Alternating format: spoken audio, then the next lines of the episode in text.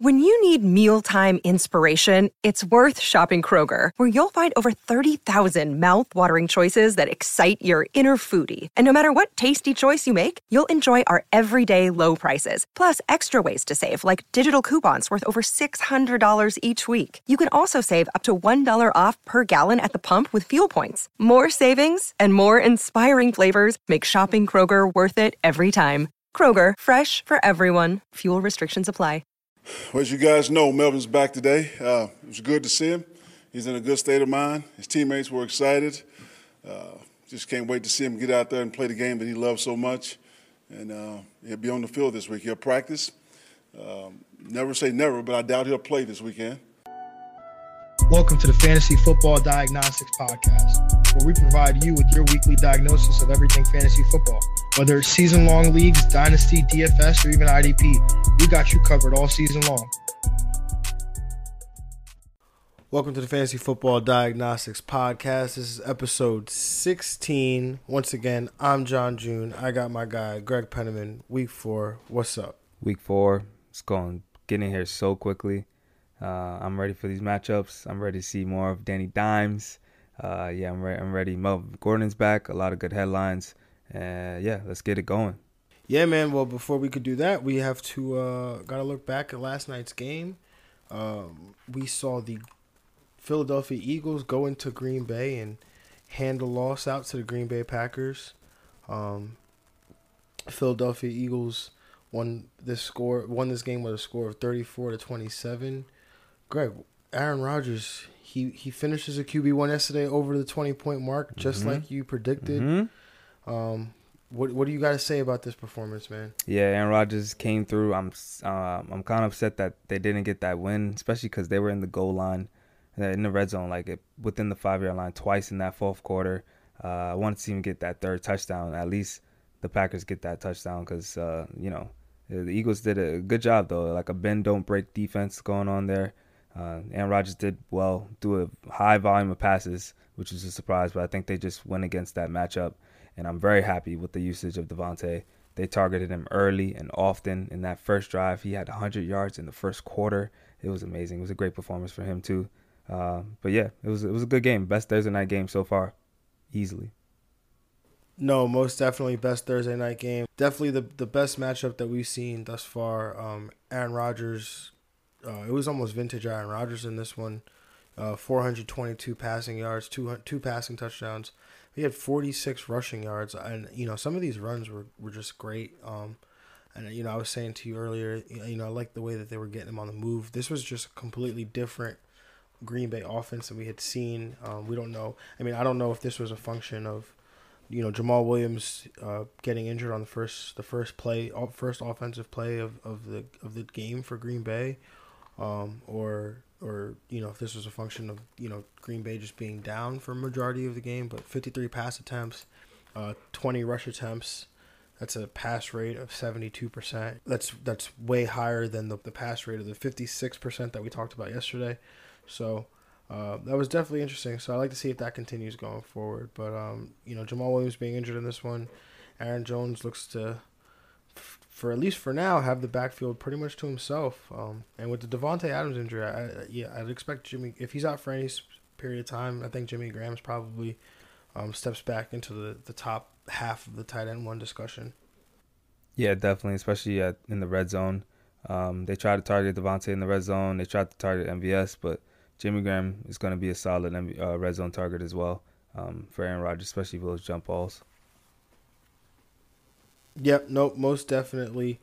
So, um, yeah, let's get right into the games. So, f- first off, we got the Carolina Panthers, the Kyle Allen led Carolina Panthers, traveling to Houston to take on the Houston Texans. These are the one and two Carolina Panthers taking on the two and one Houston Texans. This is a 47 and a half point over under. The Houston Texans are four point favorites. Greg, what do you got? So in this game, I got the Texans. You know, they're coming uh, off a good win uh, against the Chargers. That's a, a good good team that they played against. Uh, I'm gonna go with the Texans against on on the line as well. I think they win by more than three and a half here, and I have the under in this game. Um, you know, think it's a tough one going for Kyle Allen. Might be a little tougher test. Uh, even though the Texans have a vulnerable defense, um, but I think they hold on. They're more more veteran team. Um, I think they kind of expose Kyle Allen a little bit uh, and get this victory. Yeah, no, that's a reasonable uh, expectation. You know, quarterback making his his well third start, third career start, but um, you know, second game on the road for him. Um, yeah, I'm gonna I'm gonna I'm gonna have to agree with you on the on the total. I'm gonna take the under here. I'm um, gonna but I'm gonna take the I'm gonna take the Texans to cover. I'm gonna take the Texans to win.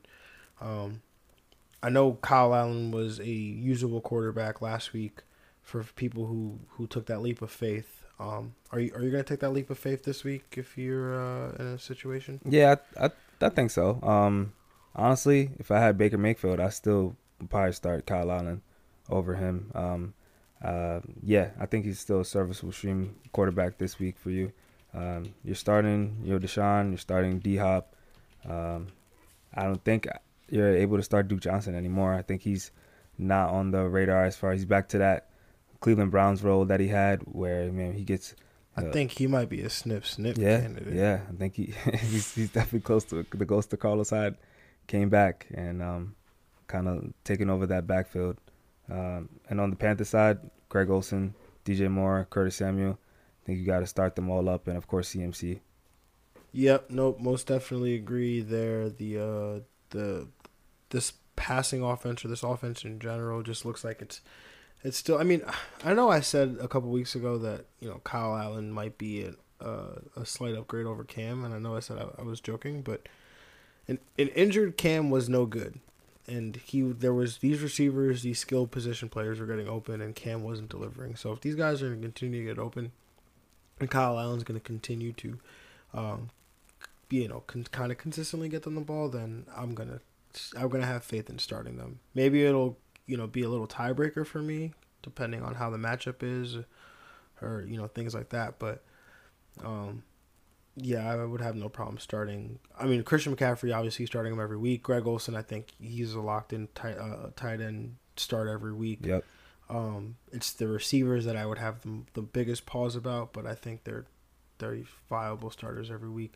Um, what about this Texan side? Any anybody other than D Hop or or Deion, Deshaun Watson that you might be looking to? Um, maybe yo Will Fuller. I think he's always a name that can get that uh, deep ball presence, can get a fantasy day in one play. So I I think he's a, a good flex, a possible flex option for you this week. Um, I don't think I'm starting Kenny Stills just yet. I still need to see more from him. So uh, other than that, Will Fuller's the only one that comes to mind.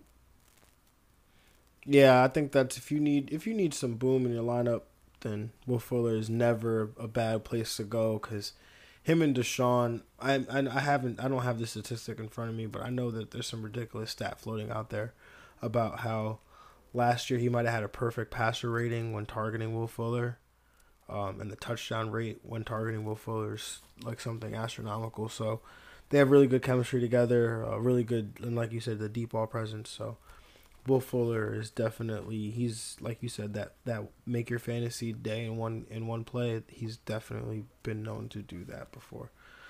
Um, okay, let's move forward. We got the Cleveland Browns one and two Cleveland Browns traveling to Baltimore to take on the two and one Baltimore Ravens. This is a forty five point over under. The Baltimore Ravens are seven point favorites. Greg, what do you got in this game? I have the Ravens winning this game. Um, it's another tough game for the Browns as far as schedule wise. They they they're coming out to start with some some tough games, playing the Rams and now the Ravens on the road. I'm taking the Browns though to keep it a little close. I think they keep it within a touchdown or six and a half, and I'm gonna take the over in this game. Um, I think yeah, I was talking about how I would start Kyle Allen over Baker. I don't think Baker is a uh, start uh, startable quarterback for this week. I think it's a little tough matchup for him on the road uh, against this veteran Ravens team. Um, on the Ravens side, Lamar Jackson, Marquise Brown, Mark Ingram, Mark Andrews. You know, start them all up. Uh, yeah, I, I don't know. Baker, you were right. I think Baker is the bust of the year for QBs. He's not starting off to a good start. I mean, schedule's been tough, but um, yeah, it's not where you ask for the draft price. Yeah, no, most definitely not. Uh, everything about Baker being uh, my bust of the year was about the draft price, getting drafted as QB five. Definitely not performing that way right now. Um, but from a, I like agree with everything you said in terms of the game. Uh, I take, I'm taking the over. I'm taking the Browns against the spread. I'm taking the Ravens to win the game. Um, but the, I think from a DFS perspective, I would, I would, I wouldn't I would think about putting Baker Mayfield in the tournament lineup because mm-hmm. um, he'll be low owned. Uh, season long, I'm not going to go out and take that risk. This Baltimore Ravens defense is pretty good. Um, the the the Browns' offensive line is really bad. Uh, but Warren Sharp, who uh, I listen to uh, on Adam Lefkoe's podcast, he talks about uh, personnel and things like that, and he said that the Ravens are pretty susceptible to, to three wide personnel. Um, you know, th- three wide receivers on the field, and he was saying that the you know last week with the Chiefs, it was a good opportunity for them, obviously, because they run it they ran it a lot. And the the Cardinals when they ran, obviously they run four wide receivers. They had a bit of success against the Ravens because when you spread the Ravens out, that's when you tend to have a little bit more success. And you know the Browns run the three wide receiver sets more than any team in the league, so um, they haven't had a lot of success because they they can't protect Baker Mayfield. But if that's the case and they're running a lot of these you know a lot of these three wide receiver sets, and that's where the Ravens are susceptible. Then maybe there's an opportunity for these receivers to make plays um, in the pass game. But like I said, season long, I'm not going to take that risk. Um, Nick Chubb, are you going to start him in this game? Yeah, absolutely. I'm given the matchup. Yeah, I think yeah, you still start him up. Yeah, no, I, I agree there. And I think from an opportunity, opportunity, yeah, Odell too. Um, from just an opportunity standpoint, um, those guys they're most heavily used players on their team. So if the Browns are going to make plays on Sunday, it's probably going to go through them. Yeah, for sure. Um, yeah, Hollywood. I think this is a. I think this is a blow up spot for Hollywood. To be honest, um, yeah, I, I I really like the prospects here. The Browns are injured injured at corner.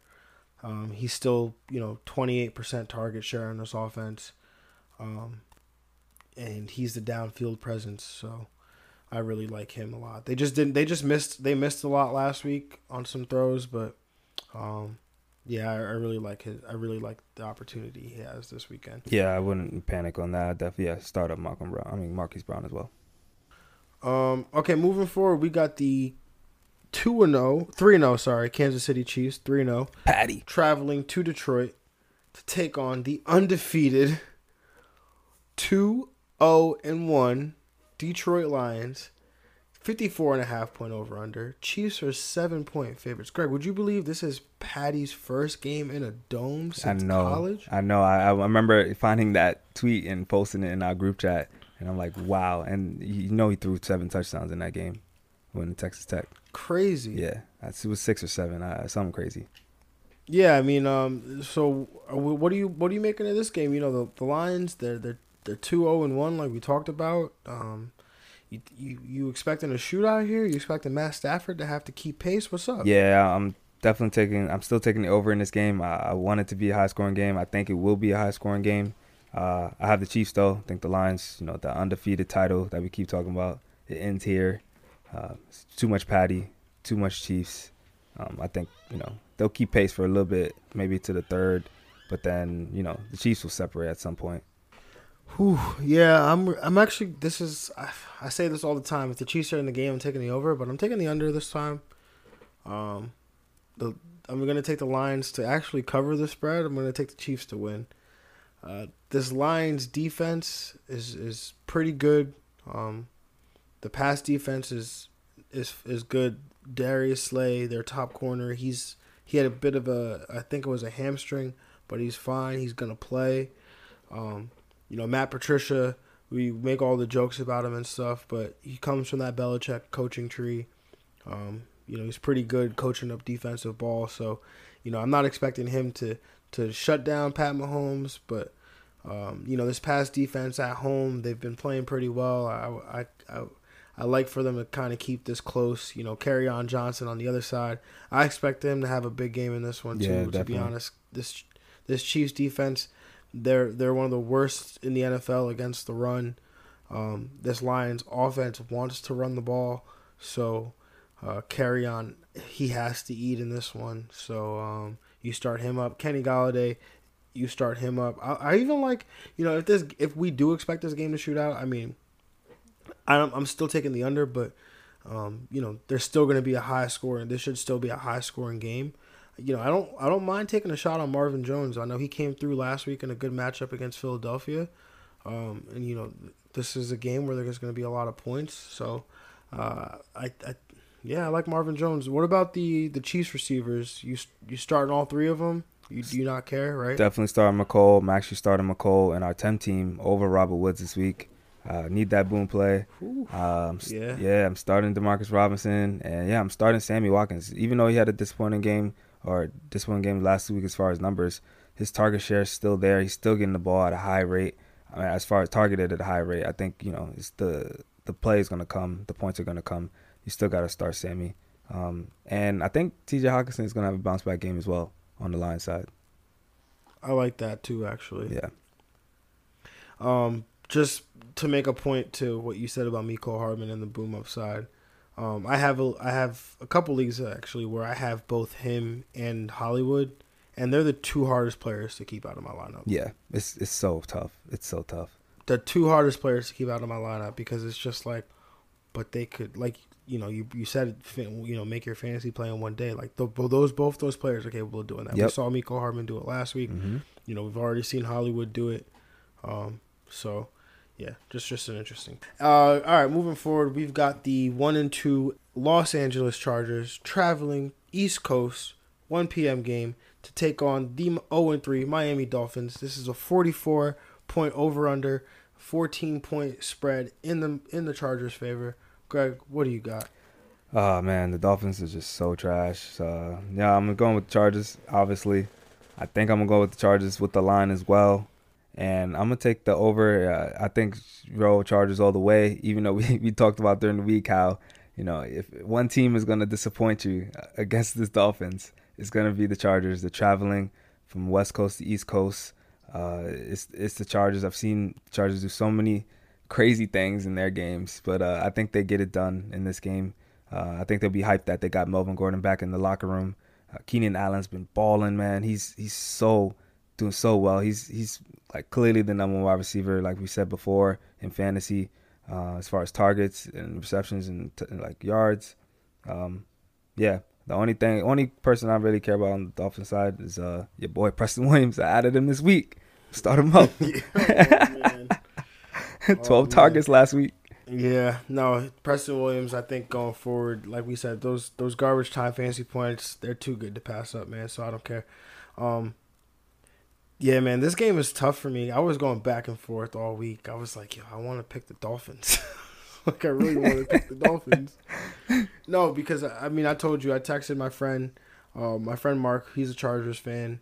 Um, and I've watched him, you know, suffer essentially in college. The Chargers lose these ridiculous games, and um, you know, I said at the beginning of the year when they played their opening game against the Colts, I was like, ah, I could see the Chargers, you know, um, keeping letting the Colts keep this game close, and uh, I asked him what his, you know, level on a scale one to ten, what was his nervous his level his level of nervousness going into this matchup this weekend, and he said a four so for a fan of a team who's a 14 point favorite, and for that number to be a four, I think that's pretty high. So I'm not going to pick the Dolphins to win. I'm going to take them to cover the spread, but I'm not going to take them to win. I'm going to take the Chargers to win. We saw this Dolphins team keep it close last week with the with the Dallas Cowboys. You know, a, a team that everyone thinks is really good in the NFC. Um, this Chargers pass defense is beatable. Um, you know, Casey Hayward's a little banged up. He's going to play, but he's a little banged up still. Um, yeah, I mean, like I said, if I if we if we all come into work on Monday and you know one of us says I can't believe the Chargers lost to the Dolphins, I would not be surprised. So let's just say that to say the least. Yeah. Um, and to add to the my Preston Williams add up, is this is all out of desperation. I have T.Y. Hilton and Chris Godwin who are both dealing with injuries. Uh, T.Y. Hilton's mm-hmm. probably not going to play. Um, yeah, this is this is out of desperation move. I'm not saying you know you need to go get Preston Williams as a must start, but this is what's your, if you're in a pinch, he might be a play. Mm-hmm. Yep. No, definitely agree with all that right there. Um, Preston Williams definitely a usable fantasy asset if you are in a pinch. Um, he's he's overtaking DeVante Parker as the as the top wide receiver in that offense, um, and he's he's getting targeted in the end zone. He's getting you know air yards, so um, it's definitely some boom that could be added to your lineup. Speaking of boom that could be added to your lineup, is there any way you start Melvin Gordon? You put him in your lineup this week?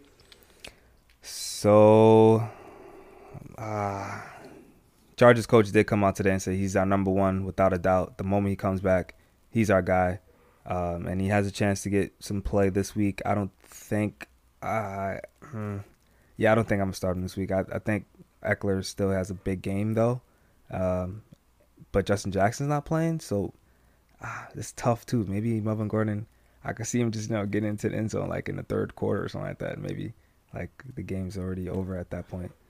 Um, Why would he be in the game though? Cause just to get some reps, yo. Why? What's the easiest opponent to get some reps against? The Dolphins. it's like yo, practice this. Practice is harder than this. yeah, facts. Yeah, I, I was having a I was having a harder time running on my treadmill with, with pads on. Uh, me personally, I probably wouldn't start him though. No, yeah, I agree. I wouldn't start him unless like you were in a situation like you're in right now in the League of Extraordinary People, Yeah. where you don't essentially have a running back to start this week. Starting CJ were banking Process on is starting RB2. Justin That's how it Jackson? is. That's how bad it is right now. Yeah, yeah, those bye weeks, man. Whew. Mm. Um, I mean Niners backfield stock. Yeah. Um, no, but yeah. So, uh, if I was in a situation like yours, and I had Melvin Gordon, I would start. him. Yeah, I would start him for sure. Uh, um, maybe honestly, in a situation like John, though, he might think about starting him too. Though mm, he's got maybe. well, he's got the Wayne Gallman, he's got Ronald Rojo and Peyton Barber, who have both like you know messed him up two weeks in a row by starting the opposite player. Uh, yeah, I mean he could be he could be a play if you're in a desperate Maybe. situation. Well, we, hmm, yeah, we could. Uh, we'll talk. We could discuss Rojo and Peyton Barber when we get to Tampa Bay. But now we're to talk about the New England Patriots, the three zero New England Patriots, who traveling to Buffalo, not Canada, but Buffalo to take on the three zero Buffalo Bills. This is a 41 and a half point over under. The Pats are seven point favorites. Greg, tell me you don't have New England losing this game. I have the Pats winning the game. Of course, it's the AFC East game. The Pats own this division. They've owned it for about 20 years now.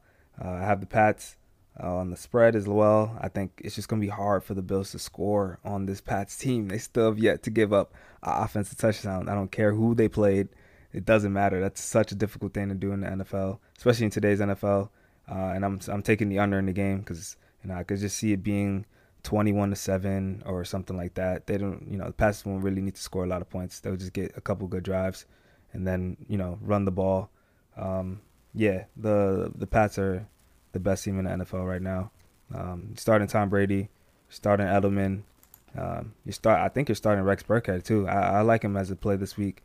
Uh, he's, you know, we talked about his target number, his reception number is up there. His uh, pass routes number is good. Um, and yeah, I'm, I don't think I'm liking any Bills this week as well. I'm, I'm not liking Devin Singletary. Even if he plays, I don't like him. Josh Allen, I'm not a, a big fan of him starting him this week or John Brown.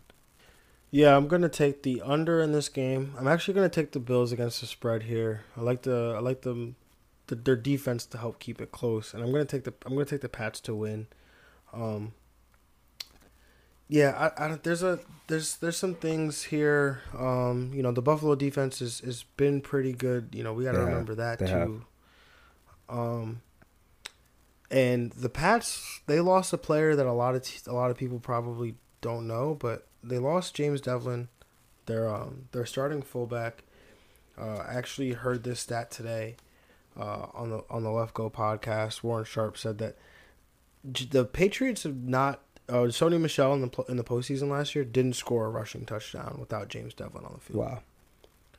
Um, granted, it's postseason, small sample size, but still just shows the kind of the impact that, that they have. Um, the you know the NFL we talk about it. You know, three wide sets. Um, that's that's the you know passing the ball. That's what teams want to do. You know, the fullback position is almost extinct at this at this day and age. The NFL league average in terms of teams that that run 21 personnel, you know, two running backs, one tight end, is 11 percent. The Pats run that formation 38 that personnel 38 percent of the time. So they're using it more than than anybody. Um, and so that's the formation that you primarily want to run the ball out of. You have two running backs on the field, the tight end. Um, so you're, you're trying to run the ball. Um, so it's it's a big part. Obviously, they're successful in everything that they do, but this is a big part of what they want to do. So I would probably expect, like you said, Rex Burkhead to be usable in this matchup.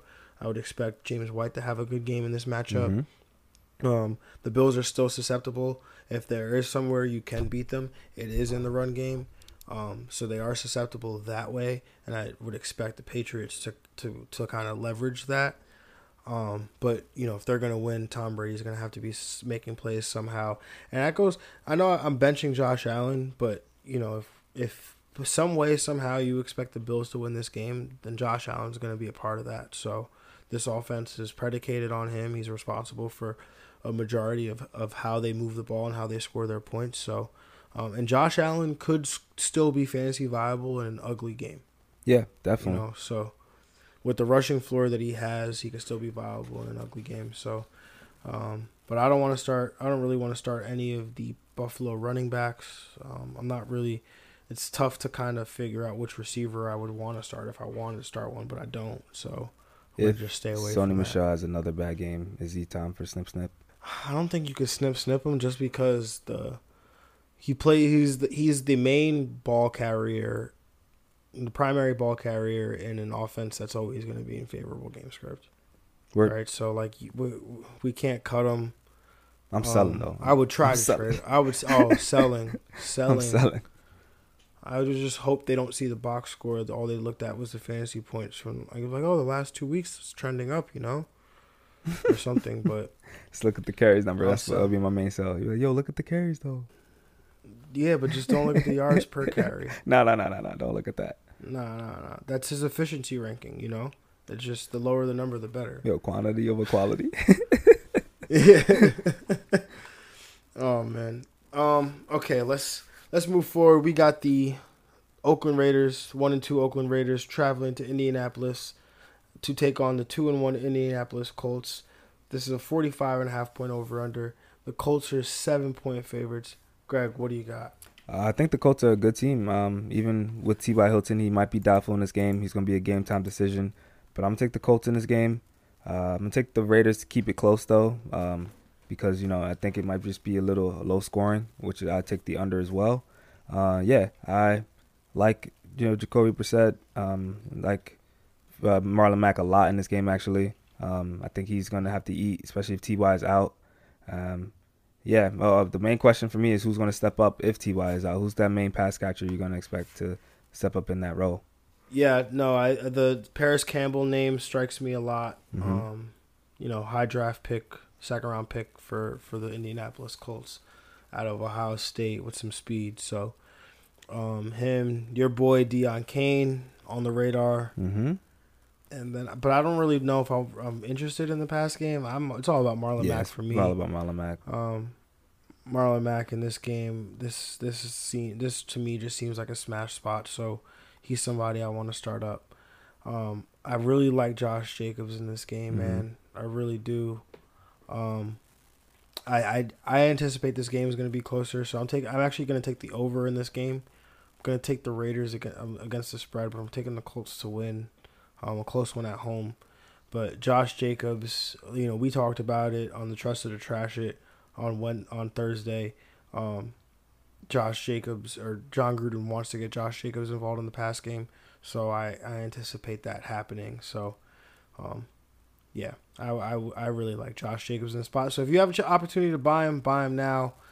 Um, the Raiders receivers, anybody you starting Tyrell, Darren Waller? Uh, I think Darren, Darren Waller, Waller is a must start every week yeah, at tight end. Must start every the target week, numbers is too good. This week, this week specifically though, um, the Colts they gave it up to Austin Hooper last week. Yep. They gave it up. They gave it up to uh, to Delanie Walker the week before that, and then the week before that was Hunter Henry. So, um, yeah, I, th- I really like Darren Waller this week as well at the tight end spot. Yeah, if uh, Tyrell Williams, I think he can be a flex play still this week just because of the volume. Um, so yeah, I, I, I will put him there if you're you're not in, uh, got a lot of options. But what about your uh, your girl's favorite your girl's favorite roommate, yo, Hunter Renfrow? No, I'm not paying attention to. No? no, no, no I'm not starting. him. They yo, but they cut Ryan Grant. They cut. I think they got rid of another receiver too. I'm gonna need to. I'm gonna need to see that first. I'd rather start Devin Smith than Hunter Renfrow. Oh yeah, come on, bro. Um, fine. It's like I'd rather drive the Ferrari than the Volkswagen to school. Devin Smith. All right, Devin Smith is not a Ferrari. All right, I get it. I'll take it back. I'll take it back immediately. All right. All right, let's move forward Yeah. then after that embarrassing scenario. You might as well cut this part, yo. not say Yeah. nah, raw raw content. word, word. FFDX. now, um, all right, we're gonna get the, we got the one and two Tennessee Titans traveling to Atlanta to take on the one and two Atlanta Falcons. This is a forty-six point over under, four point spread in Atlanta's favor. Greg, what do you got? I got the Atlanta Falcons in this game. Matt Ryan at home. Um, but we talked about how many close games the Titans are in all the time. So I think the Atlanta only wins by a field goal here, and I'm gonna take the under in this game. I think the Titans keep it close. I think it's a you know a grind out game. Um, so just for Atlanta side, you're starting Matt Ryan, starting Julio. I don't know if it's, this might be a tough spot for Calvin Ridley, but I'm going to start uh, Devonta Freeman. No, Ito, Ito Smith might be you know dealing with his concussion.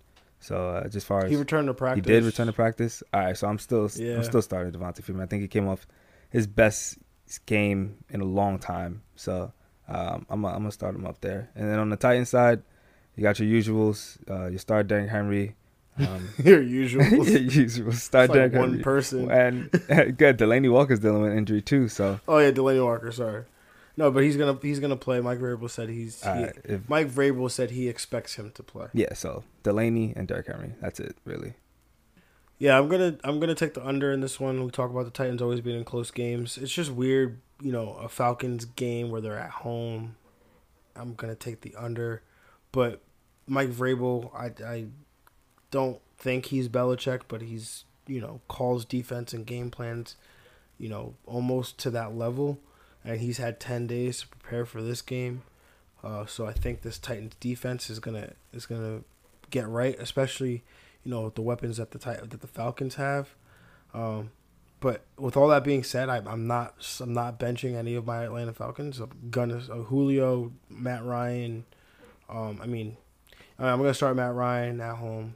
I'm gonna start him, um, and then Calvin Ridley, um, Austin Hooper too. Oh Austin yeah, for I sure. like a yeah, lot. you're right. Um, Yeah.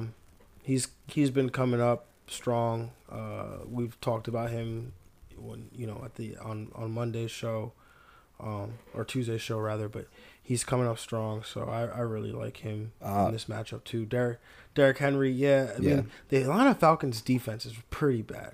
So That's true. If if, if, um, if if, as long as this game stays close, Derrick Henry should be he should be fine. But if if it gets if you know if the Falcons pull away, I, well, don't be surprised if you see a ton of Dion Lewis. Yeah, the the only really pass catcher besides Delanie Walker, um, Adam Humphries did have a lot of garbage time points last game, but he did come alive finally. Um, so maybe might be intrigue here. Just keep an eye on what he does this week for a future outlook. Yeah, uh, the thing is, is this, this Falcons defense is so beatable, but it's like I'm not betting on Marcus Mariota to do it. No, no, no. I mean, right? So like, I don't know, because like AJ Brown, I like AJ Brown in this matchup. If you give me a better quarterback, yeah, I like all of them. If you give me a, a better quarterback, I could throw. I don't know if I like his over under every game should be like half half a touchdown. yeah, like half a touchdown pass. yep. Oh, take that. half half a, half an attempt past the line of scrimmage. yep. It's just like, uh, yo, could we see Ryan Tannehill in this game? Um, uh, nah, no, I don't think they're gonna do that. I don't think they're gonna do that yet. I think I don't know, man. I think it's possible, bro.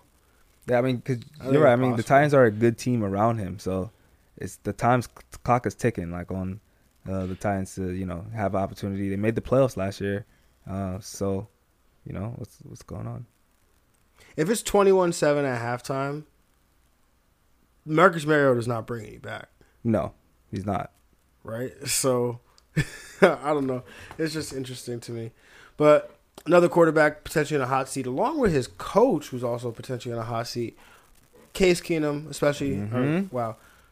I'm definitely talking about Case Keenum and Jay Gruden out in the Washington Redskins, the 0 3 Washington Redskins, traveling to MetLife, aka Jet Life, Yeah. to take on the No. one and two. Oh yeah, to take on the one and two New York Giants and the and the the, the rookie phenom Danny Dimes, Dimes. in a 49, 49 point over under. Giants are three point favorites. Greg, go ahead, tell me what you got. Oh, you you already know, man. Giants are winning this game. Giants, I like on the line as well. I think they win by more than a field goal. Uh, and I'm taking the over here. I like. Well, we all know how bad the Giants defense is. I rip on them every week. That secondary is not good. The Redskins defense isn't as good as well. So I think it's going to be a very high scoring game. I think Danny Dimes is a top 12 QB play this week. I think you start him up. I think you start Sterling Shepard up. You start Evan Engram up. Um, yeah, you know, some dangerous, you know, play from Darius Lane. I like him a little bit this week. Uh, some intrigue, maybe in like a, you know, for some boom play. Um, on the Redskins side, though, I, I also like all their playmakers. Well, Case Keenum starting at him, and Scary Terry, of course, you already know. You got to start him up if he's playing. but the situation is scary though. It is hamstring injury. Um, they s- said today he's going to play. Uh, I I think just you know, th- I, I can't see anyone covering him. His route his route technique is just too good, uh, and I like Chris Thompson as well. Um, always. Yeah, I actually. So I just remembered. I just realized I didn't make my picks for the last game, so I'm going under the Titans against the spread. I'm taking the Falcons to win. Um, for this game, I'm taking the over 49 point over. I don't care. I'm going to take it. These past defenses are terrible. Terrible. I'm going to take the Giants against the spread. I'm going to take the Giants to win. How you feel about Wayne Gallman this week? So I like Wayne Gallman this week, but there's somebody I like better. I think I like AP better. Okay. it's crazy, right? Because um, the Giants are pretty bad against the run, They are. right? And if you look at AP's games, he's getting like te- like those. Obviously, he's only played two games this year. He was inactive week one, but he got over ten carries in each game, right? And those are games where, um, if you look at the Chicago game, their game scripted out of that game, essentially, Yeah. you know. And then the game before that, um, They played the Cowboys week two. they played. Yeah, okay, Cowboys. So they played the Cowboys week two, and then they played the Bears week three. So two games where they were, you know, the the Cowboys game was a little bit closer, but the Chicago game they got almost got game scripted out. And for him to get you know double digit carries in each of those games, uh, I think that just shows the like how much he is a part of this offense. So, um, yeah, our- the matchup is good here. This is a high over under. Um, the other thing about AP, we talk about, um, you know, following certain narratives. Um, AP's got touchdown milestones that he's trying. He's trying to catch Walter Payton. I think he's like four touchdowns away, so they're gonna try to get him closer to that. Um, you know, it's definitely something that I think that they're talking about, or you know, has to be considered when you know, where they go down to the red zone. So I like AP's matchup this week. I'm just not like a, you know, start him as a as a RB one, but like if you if you need a flex play RB two, RB three, AP's definitely someone that. Um, the same way we, I was saying, plug in Frank Gore. I feel the same way about AP this week. If you have David Montgomery, plug him in. Yeah, definitely. Yeah. Um, but like you said, the the passing offenses in this game, I like I like them both. So definitely agree with you on that one. Yeah, I mean, if, Um, if Scary Terry is gonna be limited to struggle, I think Paul Richardson has some intrigue. I remember talking about him after the Monday night game, saying he doesn't have any. I'm not looking really looking forward to any of his outlook, but just because it's this Giant secondary, they're very vulnerable. He might have some intrigue as well. Yeah, no, they have to throw to somebody, right? Yeah. So um, definitely somebody to take to take uh, take note of. Uh, all right, but moving forward, we got the Seattle Seahawks two and one traveling to Arizona to take on the 0-2 and one Arizona Cardinals. It's a 48 point over under. Uh, Seahawks are five point favorites.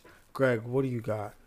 I have the Seahawks winning this game. Uh, I have also the Seahawks covering the spread, and I'm gonna take the over in this game. I think both quarterbacks eat in this game. Uh, Kyler Murray and Russell Wilson. Uh, yeah, I think it's gonna be a very high scoring game. Um, I like Tyler Lockett a lot this week. Uh, I like you know all the pass catchers on both sides. I, I think they're gonna you know do do very well. Yeah, I uh I like I like everything.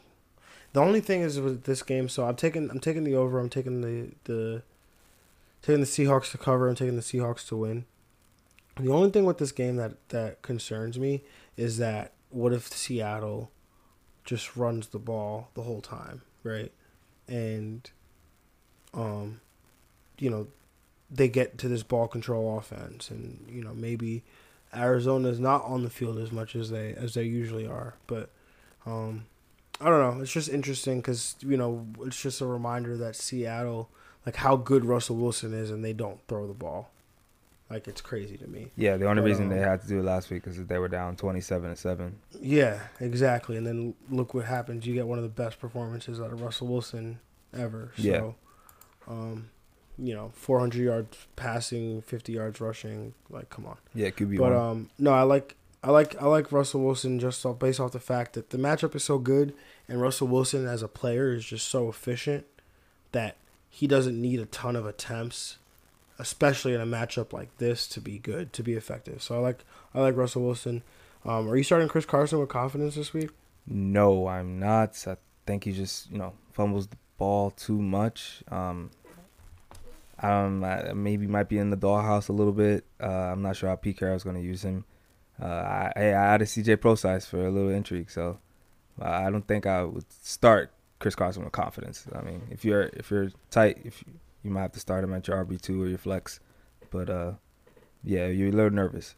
Yeah, no, it's uh, it's definitely something to to take note of. Um, I think if you have better options, you should go that route. Um, would you start Chris Carson or Chris Thompson? Uh, because of the safe floor, I think I'm gonna go Chris Thompson this week. You just combine them both into the same player. Chris Ca- Carson. You said- Thompson. Chris Thompson. I'm gonna go Chris Thompson. Chris Thompson. I tried to repeat okay. what I said and I I couldn't see do it. you tr- you tried to start them both. You, I see what you did. Yeah, trying to get yeah. double the points. I see. Yep, Yeah. yep, yep. Big brain. No, um, yeah, no, I agree with that. Chris Carson, because of the floor that you would imagine he's going to be there as the lead back in an offense that wants to run the ball, then yeah, most definitely. I agree with what you said. Christian Kirk, Larry Fitzgerald, I'd start them. Um, even if I, if I potentially, if I needed, like, if I ever needed a receiver, um, and you know, obviously Preston Williams wasn't available because you already scooped him up. you know, I would never hesitate to look at these Arizona Cardinals receivers Yeah. because they're on the field. You know, we talk about it. Um, they run four wide receiver sets at one of the highest, at the highest, the highest rate in the NFL. Actually, um, it's not even close. Yeah. and um, I think their their average or their they average over sixty percent out of out of four wide receivers. The NFL average is four percent. That's wild. and that includes their 60 their 60 plus percent. So they run it at a, an absurd amount. Um, so these wide receivers are just always in opportunities to to make a play. So um, just something to note. Um, all right moving forward we got the one and two tampa bay buccaneers traveling to la for a four o'clock game to take on the LA Rams, the 3 and 0 LA Rams, and a 49 and a half point over under. Greg, what do you got? I'm taking the Rams in this game. Uh, undefeated Rams. They're a good team. They're the defending NFC representatives for the Super Bowl last year. I'm gonna take the Rams on the line. I think they win just by 10 points, and I'm gonna take the under though. Uh, I think you know it's gonna be a low scoring game. I think both defenses are, are pretty experienced. The Rams playing a little well this year on defense, and the Bucks led by Bowles defense. You know, it will will bounce back from last week getting lit up by Danny Dimes. But um, yeah, I, I like Cooper Kupp a lot. I like I think Cooper Kupp's a top ten wide receiver play every week from this point on. That man's a stud. He's he's clearly the the lead wide receiver in this in that trio. Um, but I you know I'm starting the other two. I think if you need some boom play like I do, I think Robert Woods might be not be the play this week. Um, and yeah, on the Buck side, you know, Mike Evans, Chris Godwin's Dylan. He practiced today, so I think if he's out there, you got to start him. Um, and honestly, I'm confused about this Rojo Peyton Barber situation. I don't even want to touch it at this point. yeah, I um, this matchup's interesting. I'm actually going to take the over. I'm going to take the Rams to cover, and I'm going to take the Rams to win. I think this is actually a, a little bounce back spot for this Rams team. They're at home. They get the Bucks. Um, you know, just lost. Uh, you know, a heartbreaker to a rookie quarterback. Um, I get it. Todd Bowles it's been pretty good, but Sean McVay is really good too. And you know, this this offense hasn't been right. Um, they've been struggling in in a, in almost every area. Um, and you know, Jared Goff has not been. He's Jared Goff hasn't been um, hasn't been great this year. Uh, there's been a lot of complaints about Todd Gurley and how he's not, you know, the same. But I'm still standing on by what I said. I still think that this is the same Todd Gurley. I went back and dug up some numbers on Todd Gurley. Um, and I compared them to 2017 and 2018 when he was having these historic seasons. And so just want to highlight some of them. The, the first one I want to highlight is the opportunity share. Uh, Greg, if I told you that Todd Gurley was getting about 70% of the team's opportunities, would you sign up for it? Yes, I would. Okay. Well, Todd Gurley's getting 68.5%, so not, not quite on the 70%. When you compare that to the last two years, he was 86.2% last year. So, you know, significant decrease. But the year before, he was only 73.2%. And that was still a historic year for Todd Gurley. Right. So it's still relatively close. Evaded ta- evaded tackles per game, right? Because people say, "Oh, Todd Gurley's not cutting the same. Todd Gurley's not, you know, doing some of these things the same, right?" Well, in 2017, Todd Gurley evaded 5.6 tackles per game. In 2018, that number dipped to 4.4 tackles per game and this year he's at four at evading four tackles per game. So it's been a steady decline for three years, but this four evaded tackles per game is, you know, only 0.4 from what it was the, the year before. Right. Right. So not a major not a major decrease.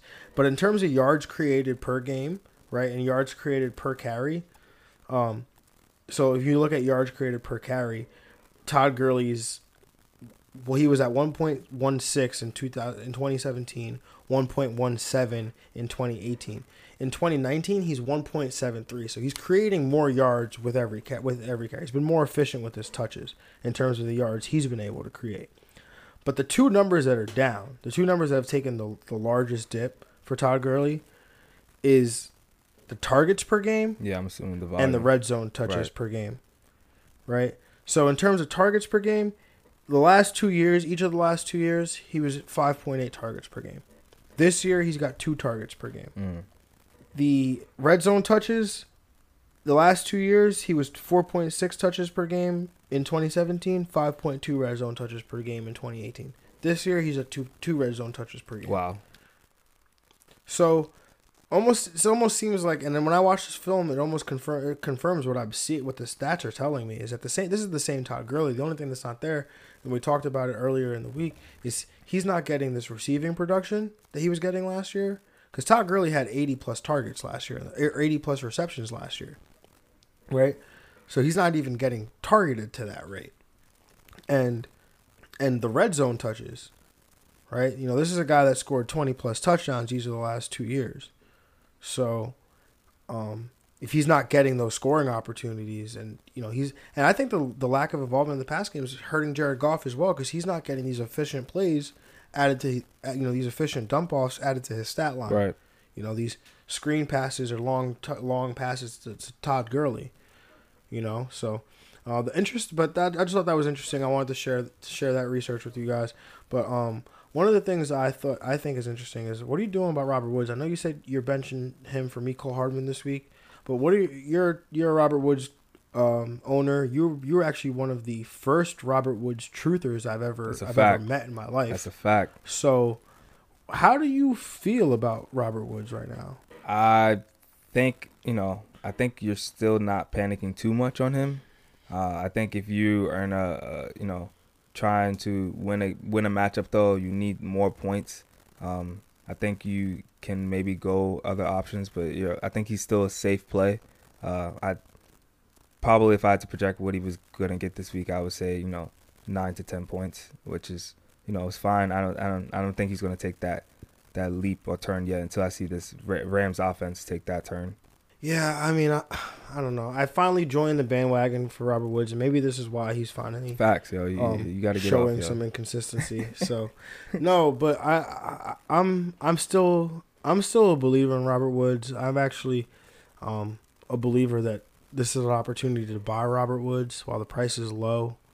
Um, this this he so like he's still involved in the pass offense. I know we talk about Cooper Kupp, we talk about Brandin Cooks, but Todd but uh, Todd Gurley, Robert Woods had eight targets last week, right? He just only had two catches, and um, him and Jared Goff, they're just not on the same page. And like I said, was saying before, Jared Goff's not on right now, so if we expect at one point, and this and this Rams offense as a whole is not on, so if we're expecting that to take a trend up, you know, we're expecting this offense to get better. Right. I would expect Robert Woods to only get better with that, right? And Jared Goff to only get better, and Todd Gurley to only get better, you know, and all these pieces to only like obviously, you know, it's it's kind of only seems to be funneled through Cooper Kupp right now, but we've seen this offense do that for stretches of time where it's funneled through Cooper Kupp or it's funneled through Robert Woods, or it's funneled through Brandin Cooks. Like that's what this pass game is going to do, and we all knew that when we signed up for it, right? That's why these these guys are being drafted back to back to back in terms of ADP in the rounds, right? So this is what you signed up for, but I, I think Robert Woods is going to turn it around. I, um, I, I hope I hope so. I mean, I have. Uh, you know, I have a fair share of Robert Woods in, in season long, but um, yeah, I, I would expect it to turn around. Yeah, I hope but so. what about Chris Godwin? Are you nervous? Um, I don't. I don't think so. Um, I think he he seems like a tough player. If he if they're gonna throw him out there, uh, I don't think he's gonna be that limited at, at all. I mean, the matchup is a little tough, um, but I, I think he's still a, a, guy you're gonna roll out there. What about Jameis Winston a 49 and a half point over under? Um, I think he gets a couple picks in this game, so I'm not trying to play him. I think uh, uh, he had one last week. Uh, I, mm, yeah, I'm not starting him. So there's actually. So what about these Tampa Bay running backs? You starting Ronald Jones, Peyton Barber, or uh, my boy Dari? Any of these guys? I couldn't. I couldn't tell you who's gonna be the one to to like step up and get the more fantasy points. Like Chris Thompson, AP is a little easier. This one though, um, yeah, I'm, I don't know if I'm well, willing to take that risk on who's going to be the guy to to give you the good performance this week. Yeah, I mean, we we didn't even talk about it last week, but Ronald Jones had a had a pretty good um, rushing day. He did. I don't quite have the stat line in front of me, but you know he kind of killed the Giants on the ground, and that's kind of where I, you know, I, I that's kind of why I'm, I'm lead, I was leading towards AP in, in that matchup. But today I was looking up, um, I was looking up NFL Next Gen stats, right? And you know, we were talking about off the air. We were talking about how we look at stats, and sometimes you know we're looking at a metric we don't quite understand it. We just kind of see, oh well, who's at the top of this metric? And we were joking if the Pats are at the top of it, then it must be that you know the metric that must mean that it's pretty good, right? Or this end of this the metric is pretty good. So I looked up efficiency and efficiency ranking on NFL Next Gen stats, right, for running backs, mm-hmm. and uh, think Saquon Barkley's a pretty good player, right? Yeah, he is. Yeah. So I was trying to figure out this efficiency rate, this efficiency rating, and you know the low number, whether the low number was better, the high number was better, and so I sorted it each way, and Saquon Barkley was at the top of this list for the efficiency ranking. It's a low number, two point seven one, but he's at the top. The second player on that list, Ronald Jones. Hmm. The, wow were the two players after him on that list Mark Ingram, Christian McCaffrey. Wow. If you want to go further down, Josh Jacobs, Zeke Elliott, Dalvin Cook. Oh man, hmm, interesting. Just... So what this what this this metric is actually so uh, the the efficiency metric it basically determines um, which runners are, are basically north south runners which which runners travel the least amount of yards to gain their yards right? Like so, the, it's like yards traveled over over yards gained, right? So, according to this metric, Ronald Jones is the NFL's second most efficient runner. Is the So- can you guarantee me that volume though? Say what Pe- Peyton Barber gets another like twenty three carry game. That's the thing, right? I, I can't. We don't. That's what we don't know, right? Is what is the volume going to be like Right. for for Aaron Jones or for Ronald Jones rather, right? But you know, Ronald Jones is averaging five point three yards per carry right now. Um, it's only it's, it's on thirty one attempts. Um, but the, the I don't know. He had fourteen carries last week. Uh, that's you know I think that but then again, Peyton Barber did the same thing the week before. So it's like you're like you said, it's almost impossible to tell. Like, can you guarantee he's gonna get the touches? Yeah. But he's available. He's he's definitely available in leagues. Um, I'll pull up the ownership number right now. Yeah, so he had he had 14, 14 carries for 80 yards last week, and he had one reception for 41 yards. But he had 13 carries in week one, then he had four carries in week two, and then he was up to 14 carries in week three. So I don't know, but he's 41% owned in leagues right now. Um yeah, so I don't it's it's just interesting for for an offense that runs the ball as much as Tampa Bay does. Uh, you know, we we talk about them being being a pass a passing offense, but they're one of the top leagues in terms of in terms of rush attempts. So, Yeah, um I think they realize that they yeah, they're gonna win games. They're gonna be successful. You know, keep the ball kind of out of Jameson's hands. Let him be more of a game manager role. Because when he throws a lot, Mhm. he, he makes you know questionable decisions, get those interceptions. So it's a it's a better strategy for the Bucks, I think. Yeah, I mean, and it's effective when it, when they do it. So I don't know. It'll be interesting to see.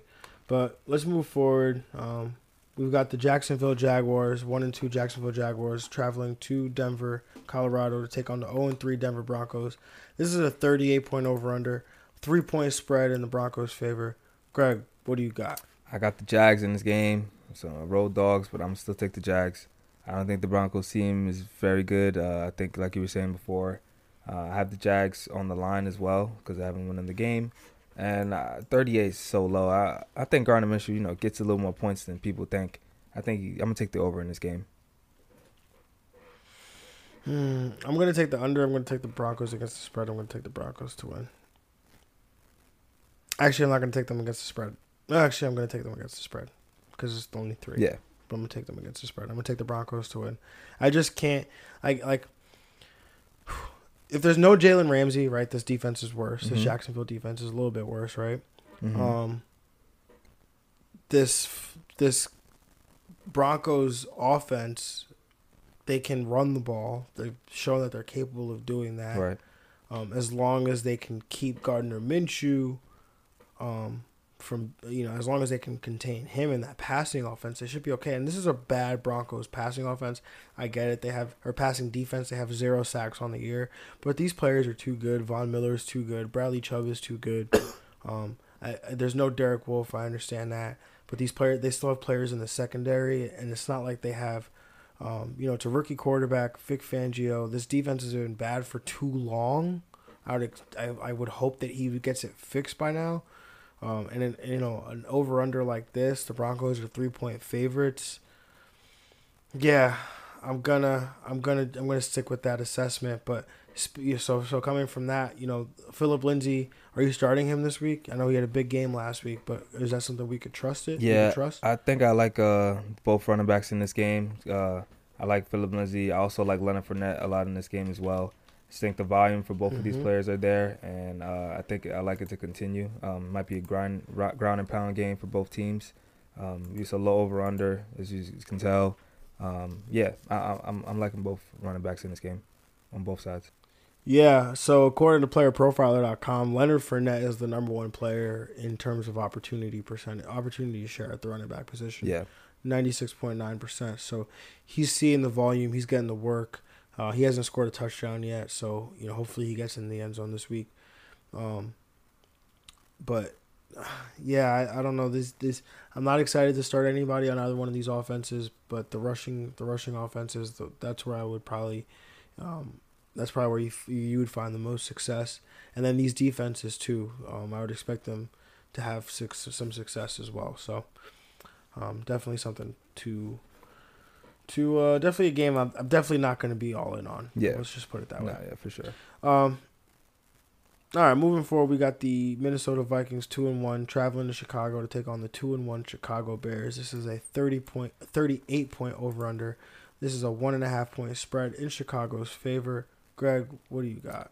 Uh, yeah, I'm to continue with these road dogs. I think I'm gonna go with the Vikings here too. Uh, I like the Vikings in this game. Um, I think they also, you know, are against the spread, and I'm gonna take the over in this game as well. Uh, I think you know both of these teams are gonna run the ball.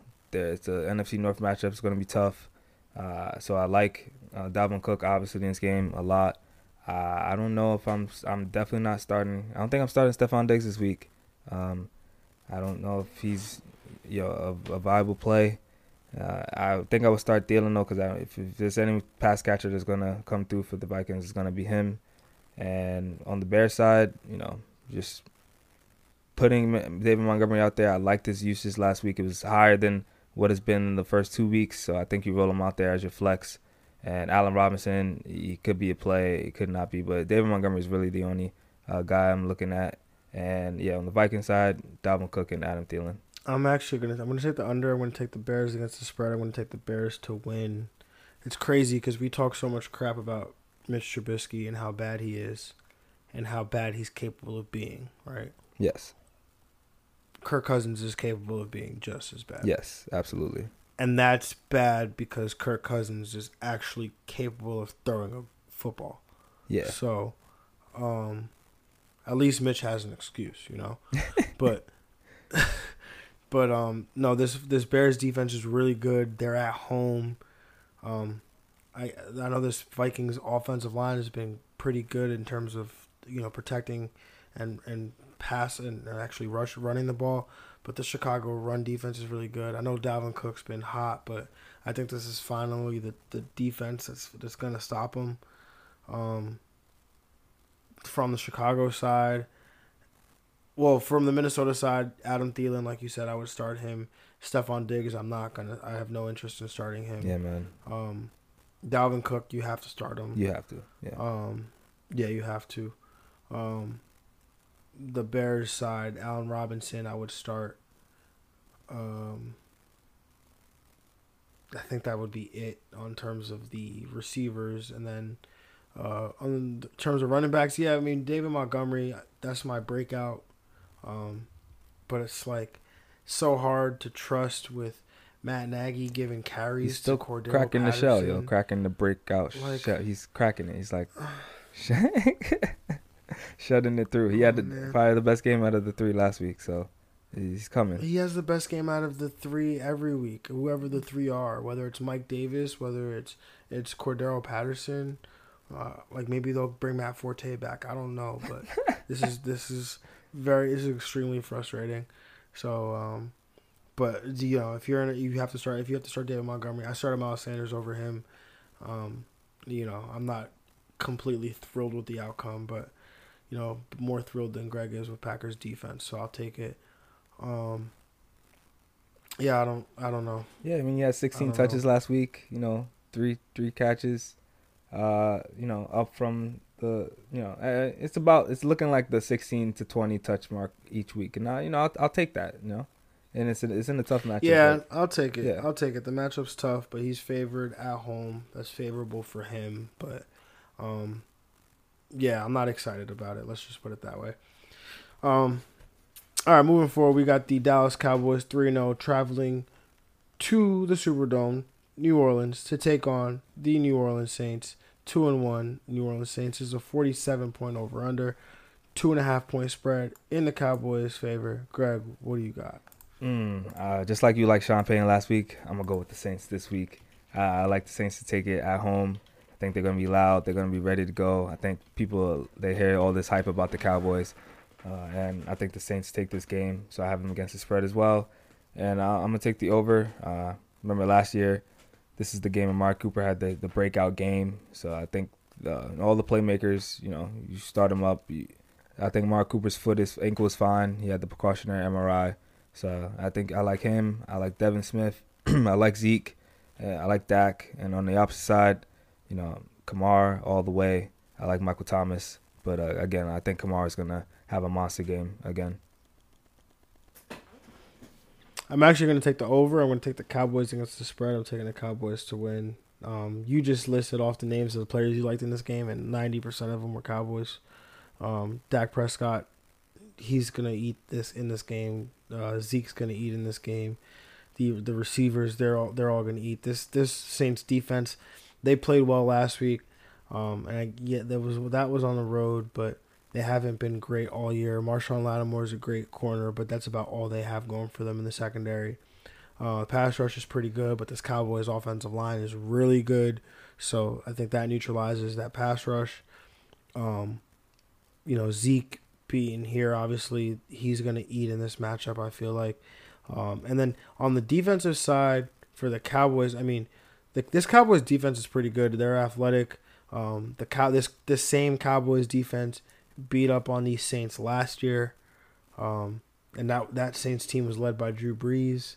These linebackers and Jaylon Smith and Leighton Vander Esch, both both very athletic. So if there ever was a linebacking duo to be able to slow down Alvin Kamara, not saying you stop him because you can't do that. The man is so efficient with all his touches. But if there's ever a linebacker duo to slow him down, I think this would be it. So it's just it's just something to watch. It's gonna something to to be curious about. But um, the Saints side, Alvin Kamara, Michael Thomas, uh, you start them up. That's about all I'm interested in on the Saints, though. Yeah, Kamara's different. Um, that man is a beast. Uh, I think he finds a way. Him and, and the game plan from the Saints, I think, will be good enough to to get the win. Yeah, we'll see. It's definitely it's definitely one of the most intriguing matchups. Again, this is the this is the Sunday night game, eight twenty. So uh, it'll be prime time, so I'm sure I'm sure Sean Payton's gonna pull out all the stops mm-hmm. here. Um, but you know, we'll see, man. We'll see for sure. Um, moving forward, the last game on the slate, the Monday night game. Can we skip um, this game? you know, we were. It's funny because we were talking about it. You know, of all the Monday night games, we know uh, of the teams have a combined one win coming into the Monday night matchup of the last three weeks. So, wow. Um, that was that was the Chicago Bears. Uh, obviously, you know neither one of the Saints or the, the Texans had a win coming into week week one, but it makes the stat sound better, so we'll we'll keep it. Yeah, facts, facts. Um, so we got the Bengals zero and three, uh, traveling Cincinnati Bengals traveling to Pittsburgh to take on, you guessed it, the zero and three Pittsburgh Steelers. this is a 44 and a half point over under. This uh, Steelers are three and a half point favorites. Greg, in this exciting matchup, please tell me, what do you got? I'm gonna go with the Steelers in this game. Someone's got to win, uh, but I'm, I think it's a really close game. I think this, the, I'm taking the Bengals on that line. I think it's a field goal game. Uh, I'm a, uh, and I'm gonna go with the under uh, in this game. I had the over, but I thought about these two teams again, and I'm gonna go with the under. Um, I think it might be a tough divisional matchup.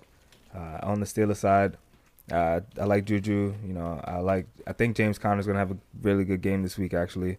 And uh, on the Bengals side, I really like Tyler Boyd this week. Um, and mm. yeah, Joe Joe Mixon. Uh, I think you start him up as well. Um, yeah, it's about the main two guys I'm intrigued, but Tyler Boyd is about to eat this week. Yeah, most definitely. Tyler Boyd is definitely going to eat this week. We talked about it before. These Steelers and slot receivers they they can't they can't cover them for they, you know try to put these linebackers on these slot receivers. They haven't figured it out yet. It's not going to work. Tyler Boyd on a linebacker. I'm gonna take that matchup. So yeah, Tyler Boyd start him up this week. Um, yeah, no, I'm taking the over. I'm actually gonna take. I'm taking the Bengals to cover the spread, like you said. I'm taking the Steelers to win though. Um, this game at home, Andy Dalton in prime time. Um, he's had he's had he's oh yeah that's right Andy Dawn and he's had some time. he's had a he's had a oh, couple good matchups in prime time but he's had a lot of not good matchups in prime time so I'm just gonna continue to ride yeah. that Andy Dalton in prime time wave, um, but no the uh, I I really I'm on that James Conner against the against the Bengals this is a really good matchup the Bengals they gave it up to running backs uh, it's one of the reasons why we were all over Frank Gore last week. Uh, so it's one of the reasons we're going to be all over James Conner this week. So you start him up. Um, the the receivers, Juju. I mean, the, this Bengals defense is just so bad, and the Bengals offense runs at such a high pace of play that you know it's kind of sim- very similar to what we have in Arizona. Um, it's just is this Steelers offense, these Steelers offensive players good enough to take advantage, right? Led by Mason Right. Rudolph, are they good enough to take advantage of this opportunity? I know Juju's good enough to take advantage of the opportunity, so I'm gonna start Juju. Um, Diontae Johnson's intriguing given the matchup. Um, yeah, you. What about these Bengals receivers? John Ross, you gonna start him? I mean, I, we know we already know. Oh yeah, Tyler actually, Boyd, I'm but- starting John Ross. I, I uh, yeah, Tyler Boyd. I forgot about John Ross as well. I'm starting him, and he's a good flex play, I think, for you this week. Had a down week last week, but he's got a good matchup. Steelers are not good against wide receivers, outside perimeter, or slot, so he's a good play this week. Yeah, no. Uh, Jordan, uh, John Ross is. You know, we talk about the explosiveness, the boom plays. John Ross, that is John Ross to a T. So, um, if you need that, if you need that a little a little Monday night flex, then you can flex. I definitely need that. That's gonna be Monday Night Miracle might be for yeah, me. there you go. Um, and then yeah, Joe Mixon, I like him. You know, bounced back last week. If you still have an opportunity to buy him, I, I say you go do that. Um, the Steelers defense, they're pretty popular stream this week. Were you you streaming them? Yep. I am streaming them in one of my leagues actually, uh, my 16 team league. I picked them up. Uh, yeah, I'm starting them. All right, awesome. Um, well, yeah. Again, we got through these games. It's time to get to the the best the best time of the week. Mm, the money time, It's the money time. sir. There's some starts of the week. So let's let's let's get to it. Greg, who is your quarterback start of the week? So I mean, I was gonna go Russell Wilson, but I think that's too easy of a, a play. Yeah, my, my man's a monster. You know he's gonna eat. But I'm gonna go with his opponent, Kyler Murray, on the other side. You know, already great volume of his pass attempts. We talk about it all the time. 45.7 pass attempts a game, which leads the league. He also has seven red zone attempts per game, which is also third in the league. But he only has four touchdowns, so I think it's got to balance out a little bit there. Um, the four touchdowns is only QB 17, so it's it's got it's gonna pick up a little bit. I think um, he's he's top 12 in passing yards. He's going against the average defense in the Seattle Seahawks. Um, you know the Cards are projected to be but playing from behind, so we know that you know, the Cards are gonna have to throw out a high volume. Uh, I just it, it really comes down for him to be. He's also already a fringe QB one play. For him to get to that top five level, he's got to get the touchdown mark up. So I, I think I think he's going to be a top five QB this week. You could book that. Ooh, that's my that was my quarterback start of the week last week. Um, I mean he he did okay. Um, you know nothing spectacular. Yeah, finished QB 12, 13, like like he's always been around. Yeah, I mean the thing is, that- that you know, mark. he's uh, the volume is there with, with him, so we know that. Um, but one guy I'm going to my QB start of the weekend, and you know, I was there when when you tried to claim him, but I claimed him real quick. You know, I know. That's- this is I this is your guy. Um, Danny Dimes. Dimes. I gotta, I gotta. You know what? I picked him up. Spent twenty four dollars worth of FAAB on him. I'm a believer. Um, I picked him up to to start him over Josh Allen, who we talked about the tough matchup against New England. Um, but this this Washington Redskins defense is so bad. They give up a seventy nine percent completion percentage. That's tops in the league. They give up That's yeah, really it's high. really high. They give up 8.1 yards per attempt, um, a nine percent touchdown rate. They only have two interceptions on the year. Uh, this this this is going to be a, a nice little spot for for Daniel Jones. Um, his first home start. Giants fans are excited. I could already, yeah, I already I know. mean, Body and Matt, Matty Ice gonna be in the Yep, building. going to be in the building representing. So, um, Daniel Jones uh, in the matchup, especially in a game that has a relatively high over under, 49 point over under.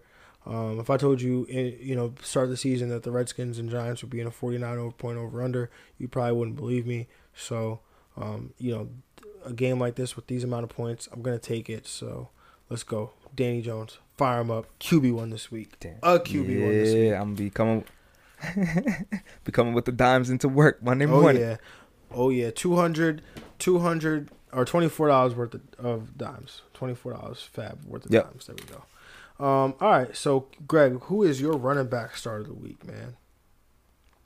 I hinted at before James Conner. I think this is the breakout game for him. I know the James Conner owners are super disappointed with him. He was just second round pick. Some people drafted him in the bottom of the first round. He's currently RB twenty nine in fantasy, so I, I know you're upset.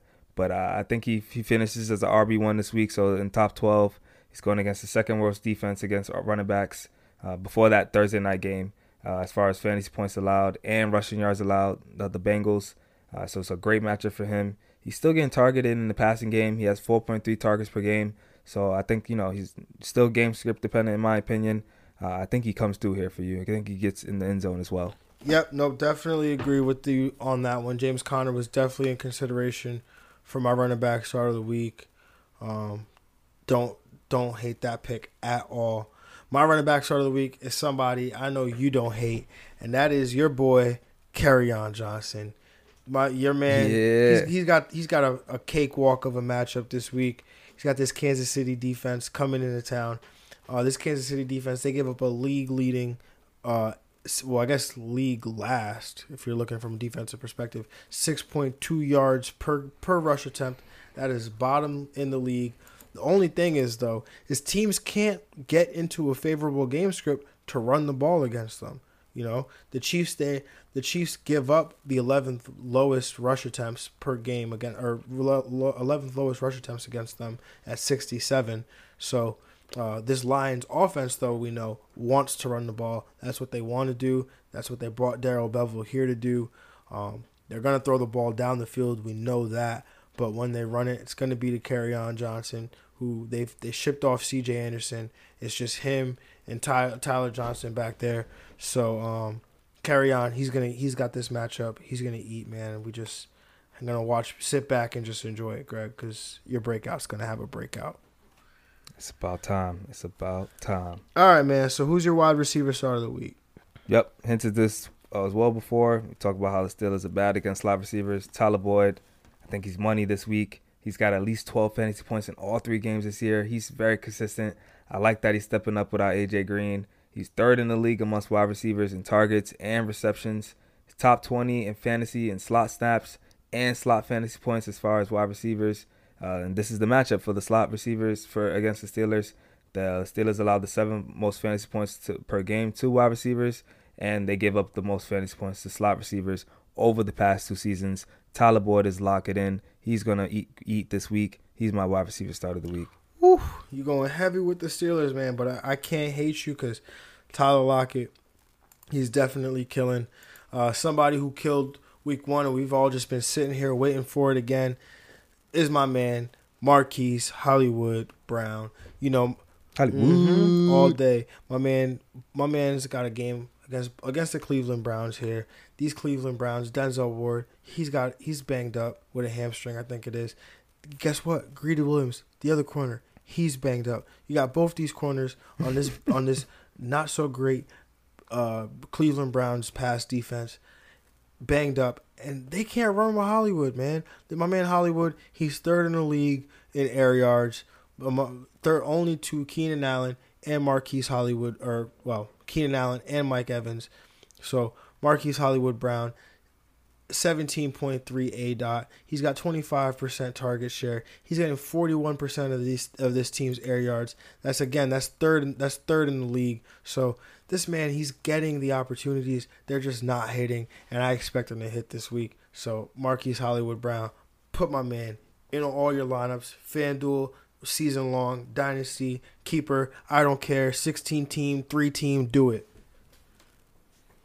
you definitely know I am. so, Greg, the the moment everyone's waiting for because I think this might be I, I have I might fa- I might have to fact check this, but this might be our highest hit rate position, man. The tight ends, man. I don't know. Def, uh, yeah, I think you're right. I think you're so, right. We've been hitting every, every week, week. We hit the tight ends, Greg. So except for the start of the week, for whatever reason, whenever we pick George Kittle, we can't we can't get that right. Oh yeah, but, nah, nah, we're, we're waiting that. Honestly, it comes down to who are the Cardinals playing. If the Cardinals are playing your team, your tight end is gonna be be successful this week. I'm going with Will Dissly. My analysis solely rides on the matchup. I'm gonna be attacking the Cardinals defense all year. You know, Greg Olsen, my tight end started week last week, played against the Cardinals. He finished tight end one in the week. Uh, Arizona is by far the worst team, worst team against tight ends. They allow 10 fantasy points more than the second worst team, which is the Tampa Bay Bucks. So they're they're not a good team at all. Uh, Will Dissly's tight end last game. It came with time expiring, but I don't care. You get your fantasy points however you want to get them, like you were saying before. He's top 12 amongst tight ends in receptions and targets, and he's got a 23.1% target share in the red zone. So I like that. I think he gets a touchdown in this game. Um, he yeah, he's coming off of two good performances uh, as far as tight end. Uh, just I'm really loving this matchup. The Cardinals are so bad against tight ends. Oh man, that's that's that's terrible because I really wanted to pick Will Dissly and now I can't. Yeah. So Yeah, um, it's okay though because it's cool. you just gotta let st- stop letting me go first. And then, Yeah, you know, maybe I maybe you're right. Maybe I gotta stop letting you go first. No, it's all cool though. I got my man. We talked about him before, but Austin Hooper against against the Tennessee Titans. You know what? This is a good matchup. This is a high over under. Matt Ryan at home. Uh, I like the opportunity for him to be able to uh, th- to be able to sneak under this Titans defense. Uh, they're susceptible to, to the tight end position, so I would expect that trend to continue in this one as Austin Hooper gobbles up some underneath targets. He got two touchdowns last week. Not expecting that this week, but if you need, uh, I, I like his opportunity to get in the end zone this week and a high over under. Let's just put it that way. Um. All right, Greg. Let's move forward. You got your QB stream of the week. Yes, sir. As just like I like attacking the Cardinals defense for tight ends, I like attacking the Giants defense for QBs for streaming. I think Case Keenum, he's got to be. I know he's out there after that last game against the Bears, but if you really look at it, before that Bears game, he was doing pretty well as a fantasy quarterback. Uh, Jameis Winston coming off his best game of the season against the Giants, who allowed the fourth most fantasy points to QBs, lit them up for 380 yards and three touchdowns. The volume is there, mostly because the Redskins are always playing from behind. Um, you know, eh, they're a three point dogs against the Giants on the road. He's fourth in passing yards and touchdowns. He's first in red zone pass attempts, and he's third in pass attempts total. The Giants give up the most, second most passing yards in the league. And yeah, that's the only reason they did that is because the Eagles played last night. So they were first coming into this week. They they allowed so many passing yards to the the opponent QB. Uh, I like Case, Case Case Keenum this week in a high over under. Yeah, nope. Definitely cannot argue with you on that one. Case Keenum. My only concern is two is the health and do we see him get pulled in this game? But as long as those things, uh, those things happen or don't don't happen, uh, Case Keenum's in a in a nice little smash spot for him right now. Um, my QB stream of the week. I don't know if this really is gonna count, but you know, 12 team leagues. I'm expecting maybe he is available. I know he was available in the Leave Extraordinary People this week, but Matthew Stafford, um, he's got a matchup at home against the Kansas City Chiefs. We talk about how bad this defense is, um, but you know this is a high over under. So if this if this Lions offense is gonna want to be able to compete, they're gonna have to be able to put up points to be able to match to be able to match whatever that Chiefs offense is doing on the other side. And Matt Stafford, he's averaging 7.7 deep ball pass attempts per game. That's tied second highest in the league with you guessed it, your boy Patty Mahomes. First in the league is actually Lamar Jackson with eight, but Pat Mahomes 7.7, Matt Stafford he's second. So he's gonna attempt these deep ball these deep balls down the field. Then, um, you know between Kenny Golladay, Marvin Jones, these got to hit. So a, a high over under. Um, yeah, I like Matt Stafford in this matchup, regardless of whether he showed up with a hip injury late. But he's gonna play, so let's do that. Yeah, he's fine. He's he's a tough. Guy. Greg, who is your tight end stream of the week? Uh, you know, not a lot out there these days. Um, it's getting tougher and tougher as you know, Vance McDonald's hurt. You know, we don't know his status. Uh, I'm, I'm gonna go with T.J. Hockenson. Uh, I think people were hype about him after week one, and then those last two weeks scared people away. But he's in a good matchup, uh, especially Matt Stafford is going to do well, like you alluded to. I think T.J. Hockenson gets some targets here, and he, he I think he has a good chance to get into the end zone against the Chiefs. No, definitely agree with that one. T.J. Hockenson, like we talked about, got a good matchup here, so I, I like that one a lot. Um, ooh, can I can I give you two tight end streams of the week?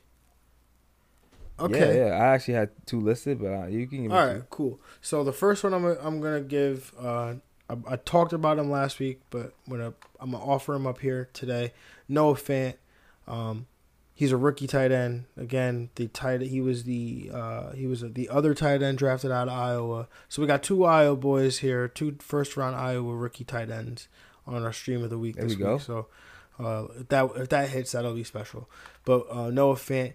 Hopefully, get some Iowa listeners. Yeah, you know, here. definitely for sure.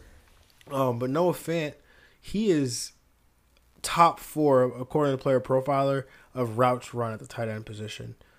Um, I like yeah, that. so he's he's out on the field. He's running the routes for the for the for the uh, the Denver Broncos here. Like I said, he's fourth in the league. He's the only three the only players ahead of him in this metric: Zach Ertz, Evan Engram, Travis Kelce. That's pretty good company to be in. He's ahead of guys like Austin Hooper and Darren Waller, like we talked about. So um, he's out on the field. He's running routes. Uh, they're at home in this one. They're favored to win, so maybe he gets in the end zone here. And then the the guy I brought up as an honorable mention, um, he, you actually brought him up a few weeks ago, or a couple weeks ago, I think. Mike Gesicki. Um, Yeah, that, That was, was your other guy, guy? too. Yeah, All right, cool. Yeah, yeah, yeah, yep. okay. So Mike Gesicki, he is seventh on this list in terms of, or sorry, uh, no, he, I had that right. He's seventh on this list in terms of routes run at the tight end position. Uh, he's ahead of guys like Greg Olsen, Vance McDonald, T.J. Hockenson, one route less than Darren Waller, um, and the, the the Miami Dolphins, fourteen point dogs at home, so they're going to be throwing a lot, and hopefully Mike Gesicki's gets in on some of that action. Yeah, Chargers have like uh, one weakness is against the the tight end position. They're not very good in, in as as far as that category. Yep. No, definitely. That's definitely something to target. So, um, yeah. That being said, uh, any anything else you're excited for? Any one game that you're excited for more than any than the others? Uh, I mean, you know, default Redskins Giants. Just see Danny Dimes, obviously. Um, Cowboys Saints. I'm very intrigued about. Uh, and I yeah, I think those two are are probably my most intriguing games. Uh, also, I want to see if the Bills are for real. You know, That was We- another one. That so many seasons we've seen. Yeah, the Bills have started three and 0, 4 and 0 so many times in my history. I, I remember Yeah. this all the time. Six and, and ten. they'll just drop seven off. And nine. Yeah. Five and eleven. Yeah, yeah. Yeah. So I'm not phased. I want to see. No, for me, um, I'm excited because game of the week. We didn't even talk about it, but the Jets are facing the bye, and they're not. It's going to be the first time Ooh. they don't lose all year. So I'm really, I'm really Uh-huh. pumped about that matchup. Um, you know, the Oh, byes man. they've they've had some time to rest, but you know, you know, we're gonna give them everything we got. So, um, but no, seriously, after that, the Pat the the Pats Bills game. That's one that I'm looking to because, like you said, I want to see if these Bills are for real. I want to see if Josh Allen could shock me. Um, and then, you know, Danny Dimes, is he for real? I think he is. I think I got that answer already, but we'll see. Um, and then the Yeah. Chiefs. Are you Chiefs uh, looking at any defenses? Oh yes, defensive streams of the week. Oh, I know we, we like to we like to throw out these defensive streams. Um, hmm. I mean, I, I'm attacking any. I mean, the Dolphin. I mean, Chargers. Obviously, I feel like is a, especially for DFS if you want some turnovers. and So okay, honestly, the only one we talked about the Steelers earlier, so that's my only other one. all right. So I know we we get we get deep. We like to get deep sometimes because especially with these streams. Um. I think one of the ones I would like, I like them to win, so I'd probably like this pick more than most people would. But the Denver Broncos, I know I picked them week one, but I expect them to at some point get it turned around. And I'm hoping that this week. They're favored at home, three points. Rookie quarterback, Vic Fangio, Von Miller. If you told me that, like, start of the season, hey, you get Vic Fangio, Von Miller, Bradley Chubb, Chris Harris, Kareem Jackson at home, three point favorites against a rookie quarterback, I would start their defense. I wouldn't even think about it. Um, great. Obviously, a lot of things have changed. We know a lot of things that we didn't know then, but um, I, I don't expect this to continue. So hopefully, this is what they get it turned around. Yeah, I think we got everyone covered. Everyone's ready for Week Four now. All right, man. So yeah. So as as usual, everybody again, thank you for listening. Um, once like we said, now we're live on Google Play. So Apple's, iTunes, Spotify, Stitcher, and now Google Play. Um, keep plugged Mhm. in with us. Good luck this weekend in all your matchups. And as always, we are out. Out.